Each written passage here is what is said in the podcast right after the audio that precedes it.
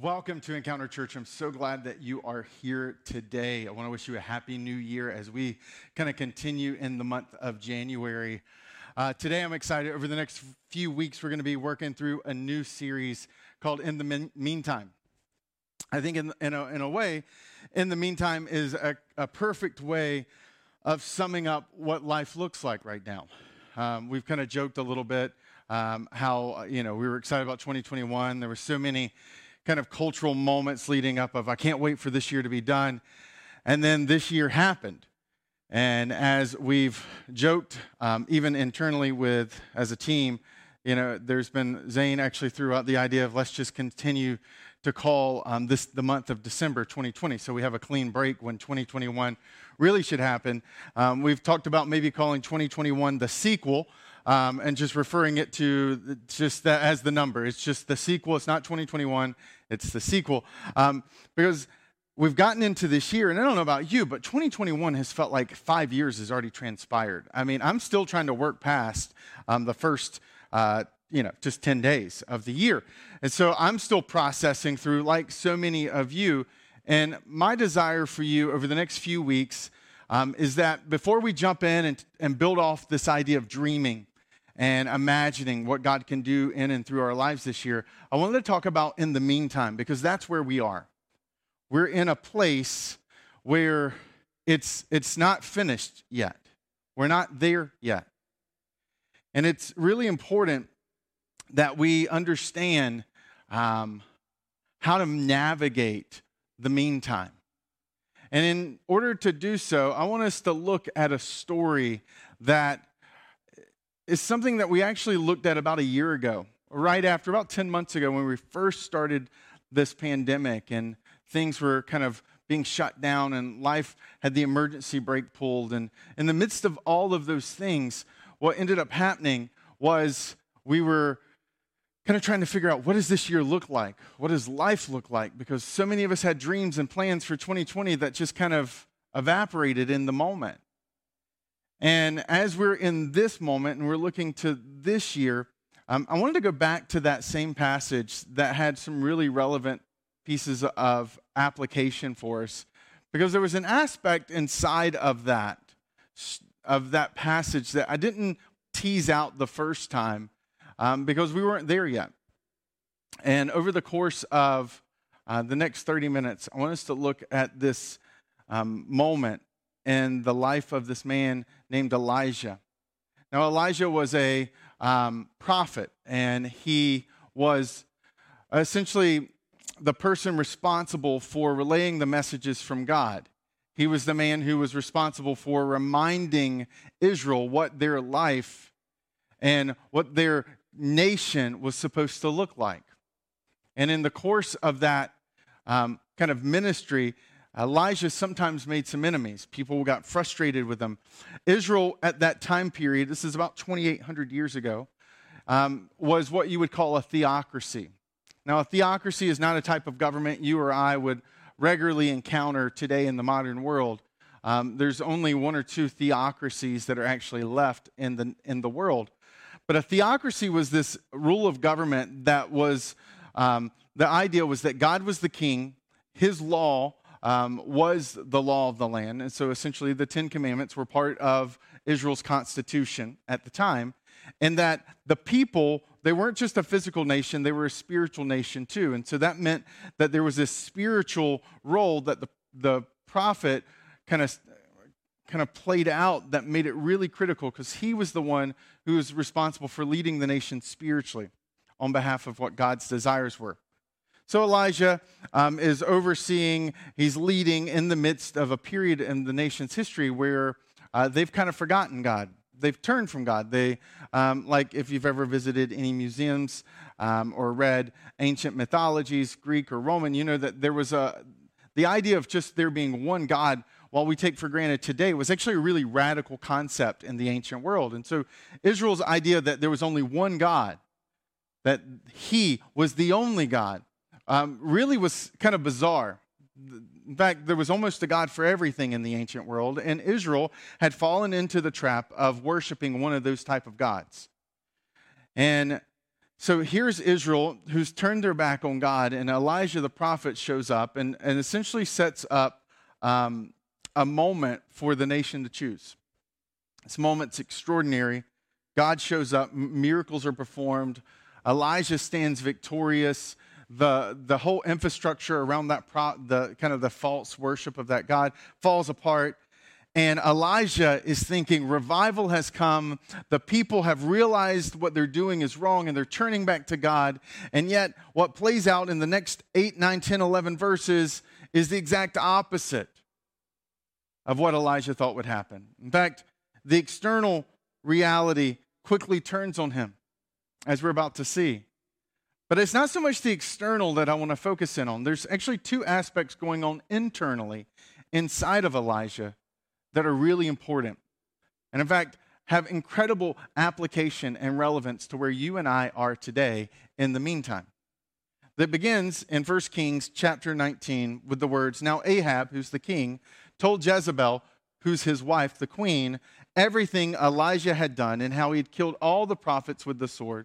So Jezebel sent a messenger to Elijah saying, May the gods deal with me, be it ever so severely, if by this time tomorrow I don't make your life like that of one of them. Now, I recognize that not many of us spend our time studying um, ancient Near East um, history.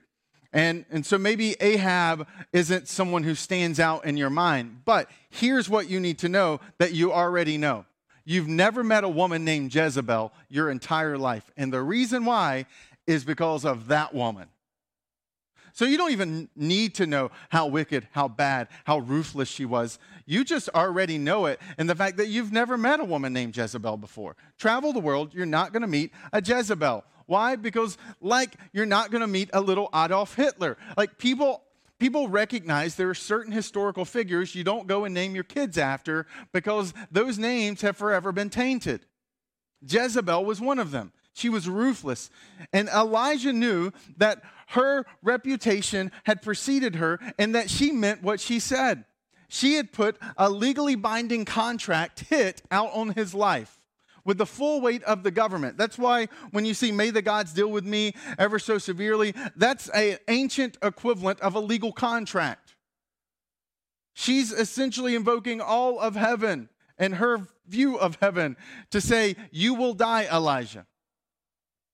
And Elijah hears this. And instead of saying, Bring it, Jezebel, he does the very opposite of that. Instead of remembering what had happened the day before, where he completely crushed the enemy. He does this. It says Elijah was afraid and ran for his life.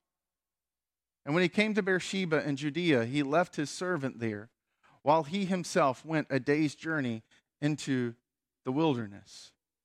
You see, this line, he left his servant there, seems like a small detail, but it, it's really significant.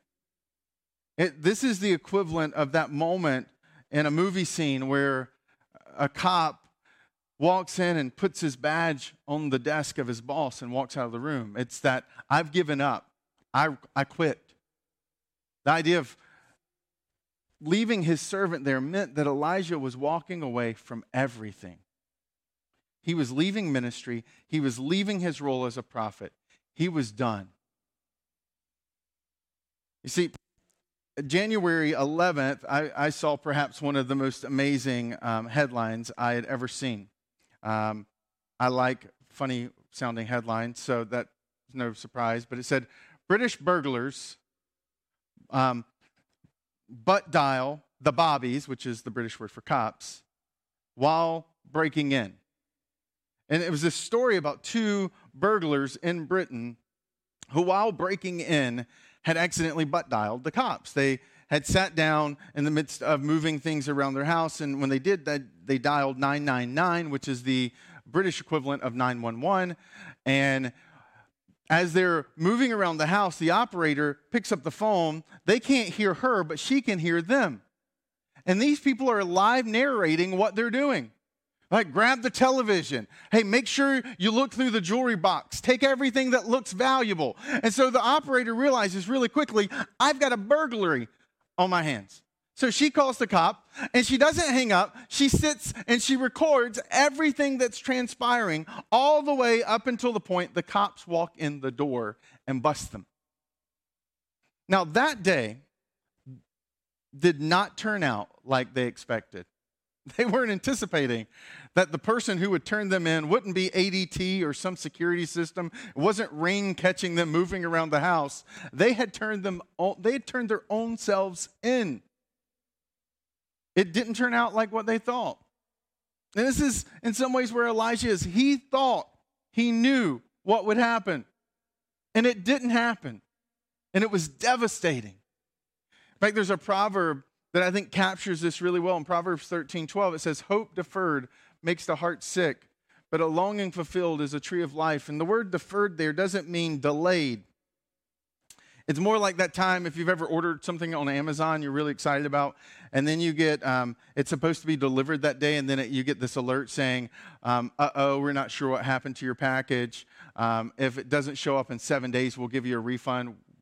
It's kind of like, "What do you mean? How do you not know where my package is?" And it's just this vague statement. That's what he's talking about, not delayed, but denied. And what the hope word really is pointing to is exactly what is happening to Elijah.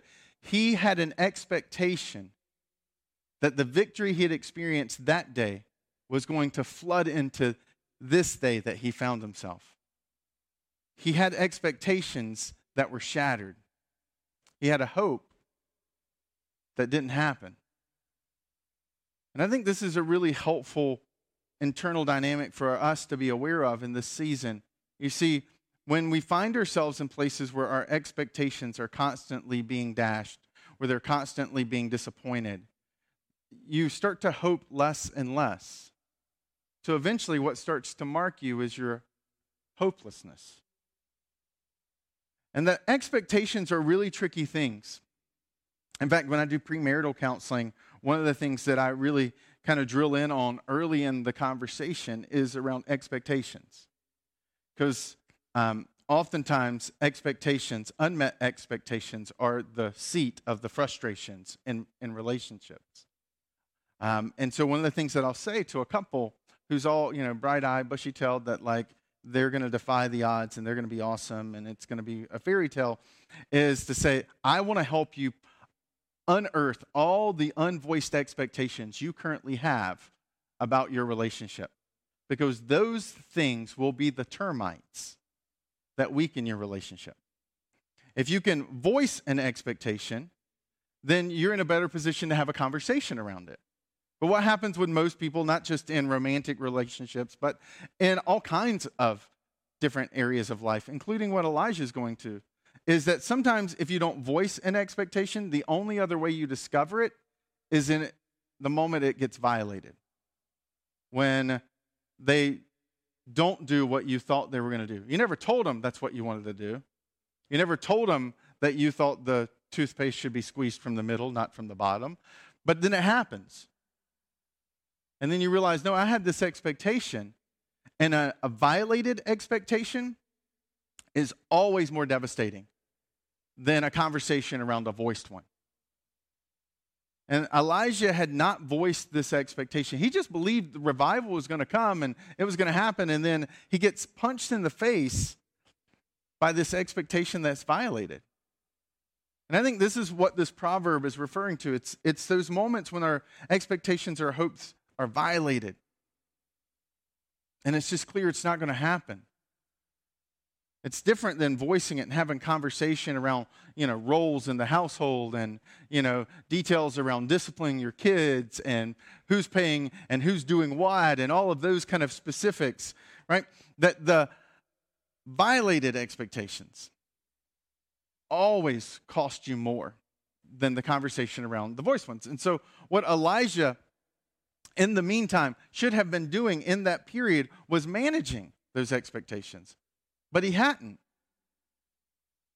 And that over the last 10 months, I would argue that a lot of us have experienced our expectations being violated. Maybe you didn't verbalize, oh, back in March of 2020, I bet 90 days we'll be out of this. Or I bet by July 4th, this will all be back to normal. And then what happens? 90 days, your kids are still stranded in Zoom school, which at the time felt for many people like an oxymoron. And for some of you, the idea of July 4th came and you were like, well, at least by Thanksgiving, I'll get to see my family. I'll get to travel by Christmas, and then it doesn't happen. And you're dealing with the grief of a fall that's come that didn't look like what you thought it was, and then holidays hit, and then it's a really hard, hard thing to walk through.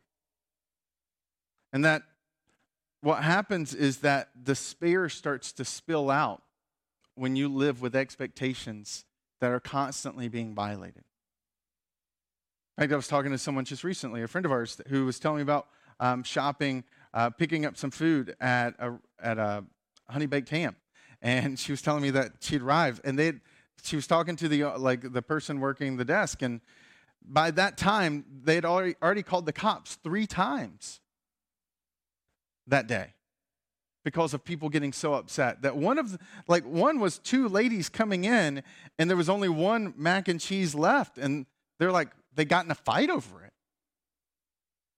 And there's so much about this last 10 months.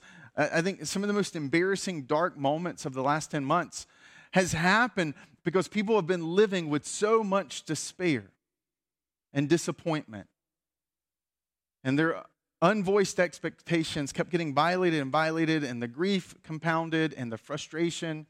And this is why, if you were to kind of peep into our family, you would have noticed that one of the things we've been really aggressive over over the last year has been managing our expectations, especially with my daughter, who is incredibly gifted at, at expecting things. Um, she is that's her superpower and the expectation she can build inside of her mind and so you know throughout the, the last 10 months was really clear with her when, when we would hear or people would say things and they were like, oh, by the fall, you know, this will all be back to normal. And I would kind of say, hey, um, sweetie, I think that, you know, fall's probably going to look a lot like right now. But the good thing is, is that when fall happens, you're going to have a new teacher and some new opportunities to meet some new friends. And so, you know, while fall may probably look like it does now, there'll be some things new about it that we can look forward to. I was constantly with her trying to reframe expectations. I was constantly trying to dial down the over expectant. I was trying to get her to voice her expectations because I knew if we could get them voiced or if I could voice them over our family, then we could manage them. And the moments where her biggest disappointments over the last year oftentimes came out of expectations that were never voiced, that we never kind of rooted up. And then we discovered they were violated. You know, I thought I was going to have friends in my class, stuff like that. And one of the things that we've done, besides just making sure we voice as many expectations as possible so we can have conversation around them, the other thing that we've done has been very intentional about um, looking forward to certain things. So back at the end of 2020, we were already um, pretty, um, pretty aggressive, actually, in planning our summer vacation for 2021. We were planning a, a vacation that will allow us, even if some of this hasn't changed as much as we think it could, um, it still will be something very exciting that we're looking forward to. And, and in our household, um, our downtime, we're talking about that summer vacation. We're talking about the things we're going to do, the places we're going to see, all the subtleties of that travel. Like all those details we're talking about right now because what's true about you and me is when we have something to look forward to, it's amazing what we can walk through. Right? If you've ever met a, um, a woman in a really difficult third trimester, right? That's the, that's the strength. I mean, when, when Jenny was pregnant with Henry in those final months, it was the fact that Henry was going to show up that made the sleepless nights bearable. It was during those early few months of him not very sleeping very much, it was the one day we'll get to sleep again that got us through those times. And so managing our expectations is a critical thing, and it's something that Elijah does not do. And what it leads to is this He says, He comes to a broom bush as he's walked away from it all, and he sits down under it and he prays that he might die. I've had enough, Lord, he says. Take my life. I am no better than my ancestors. Then he laid down under the bush and fell asleep. I don't know about you, but in the last 10 months, I've, I've said that out loud. God, I've had enough. This is so old. I am so done. I am ready to move on. And Elijah, because he had not managed his expectations, led to this devastation of his emotions completely, completely in this dark place. That he's ready to just not just walk away from ministry, but walk away from life. It's like, God, I'm done. He's in this emotionally exhausted place that sleep doesn't fix, that a vacation doesn't recover you with. And it's, it's a hard place. You know when you're in a place like this, when you start to say and do things that aren't like you. Right? This isn't like Elijah. Elijah, in just the week prior, was this man of bold confidence, courageousness, expectation, this positivity. And now he's not that. He's waved the white flag. He's ready to walk away. He's saying things that he would never have said. He's doing things he would have never done. And that's what happens when you find yourself in an emotionally exhausted place. And for some of us, 2020 and 2021, pick an area, whether it's been in politics, whether it's been maybe in your finances, or maybe it's been in relationships, or maybe it's been in career advancement, that there's probably an area in every one of our lives, relationally, social connections, where we just feel emotionally exhausted because we're living on empty in that area. And the challenge is when you find yourself in that place, you have to become hyper aware that you're there. Because if not, you're going to find yourself saying and doing things completely unlike you. Your spouse, your kids, your parents, your, your coworkers or your boss or your teacher gets things that they would have never expected they got from you. You lash out at them, you shut down, you pull in, you ignore, you start drinking again, or you start clicking again on sites you should never have been on. We find ourselves in places doing things we never would have done because we're on empty. And in so many ways, I think a lot of what we've seen the last 10 months, even what I was telling you about a friend of ours at Honey Baked Ham, is that when you are in that place of despair and you're empty, it's really hard to practice empathy. It's really hard to understand what the other side is going through. I've heard so many people in the last 10 months around really important issues shut down. Said, if you support this person, or if you believe this, or if you don't see this, I'm done with you. I'm finished. And those statements are incredibly dangerous because when we shut down dialogue, we just accelerate the division. When we shut down the capacity for conversation, we stop looking like Jesus. When we're, will, when we're unwilling to walk across and build a bridge to understand, we're no longer following his example. We're following Elijah's, where I'm so emotionally depleted, I'm so done, I'm so frustrated, I'm empty. I don't have room for empathy. And I would just say this in my very humble opinion that our nation needs Christians and empathy more than ever. I don't mean ones who carry signs in stupid places. I mean people who are the signs of God's love and grace in every place. The empathy, the, the nature of us as Christians taking a step back and realizing, wait, whoa, whoa. In the meantime, I need to make sure I'm managing my expectations and I'm managing my emotions because if I'm not, it's going to take me to a darker place. And eventually, if I stay in there long enough, it'll get hopeless. Unfortunately, what God does with Elijah is really instructive. It says, All at once, an angel touched him and said, Get up and eat. He looked around, and, he, and there by his head was some bread baked over hot coals and a jar of water. He ate and he drank, and then he laid down again. What God does in that moment, this moment and the next moment, right? Where he says, Get up, eat, for the journey is too much for you, is God understood something about the human capacity. That we are a lot like a battery. That the course of everyday life drains us, but when we're in really difficult places of life, when we have uncertainty, when we have stress, when we have fear, when we're, when we're living in a place of expectations that have been violated and hopelessness, and our emotions have taken us into darker places where we're saying things and doing things we would have never done.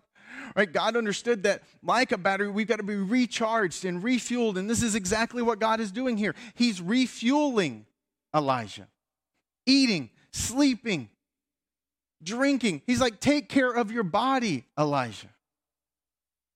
Because emotionally, we're in no position to recover if we're physically depleted. Have you ever noticed that you could have the, like, life can be going really well, and then you just get a few nights of not sleeping well? And all of a sudden, man, you're like ready to slap people and like walk away from it all. I mean, I devolve into some like toddler form of me after about two nights of not sleeping well. Like, it is not the best version of me. And I would argue that for a lot of us, the best version of us hasn't probably been showing up a lot in the last 10 months. And that we have to be intentional about refueling. We have to be intentional about re engaging physically, emotionally, and spiritually that there are the basic necessities of good night's sleep and good food and exercise and you know drinking water and interacting relationally connecting like those things are, are critical but there's the spiritual habits and disciplines of prayer and communicating with God, which is what we see Elijah about to do, and, and spending time devotionally kind of engaging with the Bible. Something that in the month of March, I'm actually going to spend that series walking through of how you and I can have a dynamic spiritual life, how we can read the Bible and, and be filled from it, and how we can have a, a prayer life that's bold and actually life giving. That those spiritual habits are essential. Because if you, if you don't refuel, you eventually find yourself drained. And in the meantime, like Elijah, you just give up. But what's interesting about this passage is right underneath it, it says he was strengthened by that food and he traveled 40 days and 40 nights until he reached Horeb, the mountain of God. Now, this would have been a significant place in the life of Israel. You see, if there was a hospital where Israel was born, where the nation was formed, where the Constitution was written, if there had been a 1776 for Israel, it was this it was the mountain of God, Mount Horeb. It's in that vicinity where they're given the Ten Commandments and the law and the covenant that defines, that essentially becomes their constitution. It's in that place that Israel as a nation commits to God and God commits to them. It's in that place, almost 500 years before this moment, that God says, I will never leave you or forsake you. And here's our arrangement. You're, if you're faithful to me, I will always be faithful to you. And that God takes him to a place that isn't so much focused on the feelings and the failed expectations. He takes Elijah to a place where Elijah has to be reminded of God's faithfulness. He says, Elijah, you're freaking out over the last week, two weeks. I've been faithful to your people for 500 years. So, why are you panicked about five days when I've stood, when I've nurtured, when I've protected for 500 years? And that in this moment, I'd like to say that Elijah responded with the words, You're right, God. You are totally right. I'd like to say when Elijah got here that he said, Oh my goodness, you brought me back to the place where you birthed the nation. Oh, I'm an idiot. Of course, five days does not erase 500 years of your faithfulness. You're big. You're God. Yes. I'm so sorry. I'm going to go back to work now. Right? He doesn't do that. That what he does in the verses that follow is he waves his white flag even more and he throws a pity party to God and says, God, I'm the only one left. I'm the only one who cares. He says a lot of things that, quite honestly, I think that later on in his life, he would have regretted saying. He said some things that were probably embarrassing for him. Because when you zoom out 2,800 years and we're listening to a man walked into a cave by God, the same place, same mountain where he birthed the nation, and he's so panicky about five days that he misses the 500 years, we'd all be like, dude, for real? Like, you need to simmer down. Like, what's your problem? It's an embarrassing moment for Elijah, this great prophet, who had been known just days before for having this great faith. And When I was reading this, it, it kind of struck me that in some ways, maybe you and I can relate to Elijah.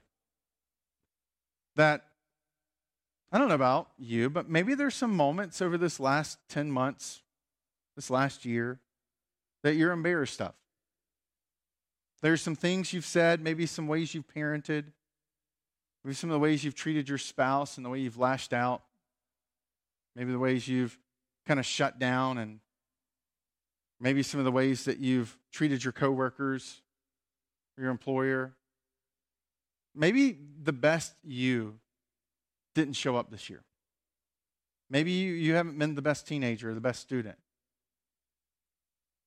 And that even right now, you kind of say, Yeah, I kind of regret some of the last 10 months and what I said and what I did.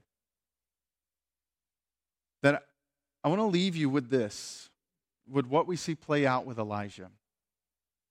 Elijah has one of the most embarrassing moments of his life in this cave that God has brought him to. Everything, all of these moments are just moments in the future he'll regret. But what was amazing is if you read the rest of the story, Elijah's best moments in ministry, Elijah's most significant moments in life are still ahead of him. The regret doesn't undo him. What he's done doesn't hinder him from what he's about to do. He still has some of the most incredible moments of legacy and impact on the other side of this embarrassing moment on this other side of this regret. And for some of you, maybe the best you hasn't shown up in parenting or in your marriage or in your finances or even your spiritual life. But that doesn't mean that the best you can't. Doesn't mean that the best is not in front of you. And that what as Christians we have, what as a pastor of Christian theology, what I have to say to you that is so much better than what Oprah or, or some podcast on self help can say is not just merely, well, you need to forget 2020 and move on. Because you and I all know you can't forget your deepest regrets. There is no amnesia to the words that you said and to the things that you've done. And at the end of the day, the most that anybody sincerely for in their best intentions can offer you is some form of selected amnesia. But what we know that Elijah only partially knew is that we know that the God who walked by Elijah that day, Elijah didn't know his name, but we do. His name is Jesus. And what Elijah didn't know was on a different mountain, on a different hill, there would come freedom. And the freedom wouldn't come from our regrets because God forgot them or that we had forgotten them. They would come because what Jesus did on the cross that would allow us to be forgiven. Forgiven is so much better than forgotten. Forgotten's still there, it still hangs over you, even if you're not consciously aware of it. Forgiveness, forgiveness erases it. And it has no more weight it has no more standing over you. It no longer gets to define you when you've been forgiven. It no longer gets to shape your future when you've been forgiven. That because of Jesus, no matter who you are, no matter what you've done, no matter what you think about yourself, what narrative you believe about yourself, no matter what storyline you tell yourself, no matter what self talk inside of your head, no matter how and what you think about when you're lying in the bed, none of those things get to define you in light of what Jesus has done for you. Not forgotten, forgiven. And Elijah tastes a little of that through the way God treats him. And the reason God treats him that way is because God will, will do that one day on the cross. And because he takes the punishment, because he takes the guilt and the shame. When we put our trust in him in his name, we're never the same. Those things are removed. And this is what Elijah gets to experience. And because of that, his best moments are in front of him. And I sincerely believe the best moments for you can be in front of you. The best moments for your marriage, the best moments in your parenting, the best moments of your career, the best moments in your finances, the best moments with God, they can be in front of you, not behind you. That you don't have to be fined, defined by what you've done because of what Jesus has done for you. And that it's as simple as trusting Him and stepping in to that forgiveness that He offers to all of us. And that for some of us today, maybe we need to be reminded that there's forgiveness for the last 10 months or the last 10 years or your entire life. And that there's something better, something richer, something fuller on the other side. But that in the meantime, I want to give you permission like that time when people used to fly on airplanes, and the opening line of the little dialogue would be There's oxygen mask right above you. And when the oxygen mask drops, if you're traveling with a kid, put it on you first before you put it on the kid. Now, I want to give you permission in this season, in the meantime, to become diligent about managing your expectations and to become intentional about managing your emotions to practice that self care while we're in this moment. And that by doing that, by breathing in that life for you, you're in better position to help others do it too. And then as we wrap up, I want to leave you with three questions that are meant to kind of help you, provoke you to, to kind of imagine what this could look like for today. The first question is In what areas are you frustrated and disappointed? This is essentially one of those broad questions that's intended to get you to start paying attention to what frustrates you, what disappoints you, because oftentimes those frustrations are, are just the revelations of an unmet, unvoiced expectation. What area in your work, what area in your relationships with your kids or with your parents or with your spouse do you find yourself getting most frustrated, most disappointed? And if you ask why, like, why am I so upset by that? Why did that so bother me? Why was that small thing such a big thing? It's probably because there was an expectation underneath the surface that got walked on or that got ignored. The second question is what refueling activities are on your calendar this week? This is not something, it's one thing to know what you need to do to refuel, it's another thing to do what you need to do to refuel. And the only way it's going to happen is it has to be on your calendar. Maybe there's certain people who drain you. Maybe there's some people who refuel you. Are you talking to those people who refuel you more than you're talking to the people who drain you?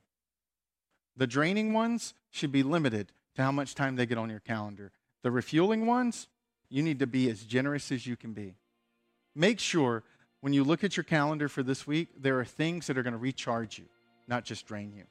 And then the last thing is if you knew your best moments were still in front of you, how would it change how you act today? If you knew your best moment as a parent, as a spouse, if you knew your best moments as a single one or as, as an employee or an employer, if you knew your best moments as a, as a teenager were still in front of you, how would it change how you act today? Because not everyone believes their best moments are still in front of them. But what I see in Elijah's story and what I know about Jesus means that no matter where you are, no matter what's been done to you or by you, the best can still be in front of you. And then in the course of maybe sometime today, whether a conversation with a friend or one of our groups, or just in kind of carving out some quiet time to reflect on these questions, that you would find that in the meantime, that if we manage our emotions and we manage the expectations in this season, that we'll be better prepared to step in to that next season that we'll all experience sometime soon.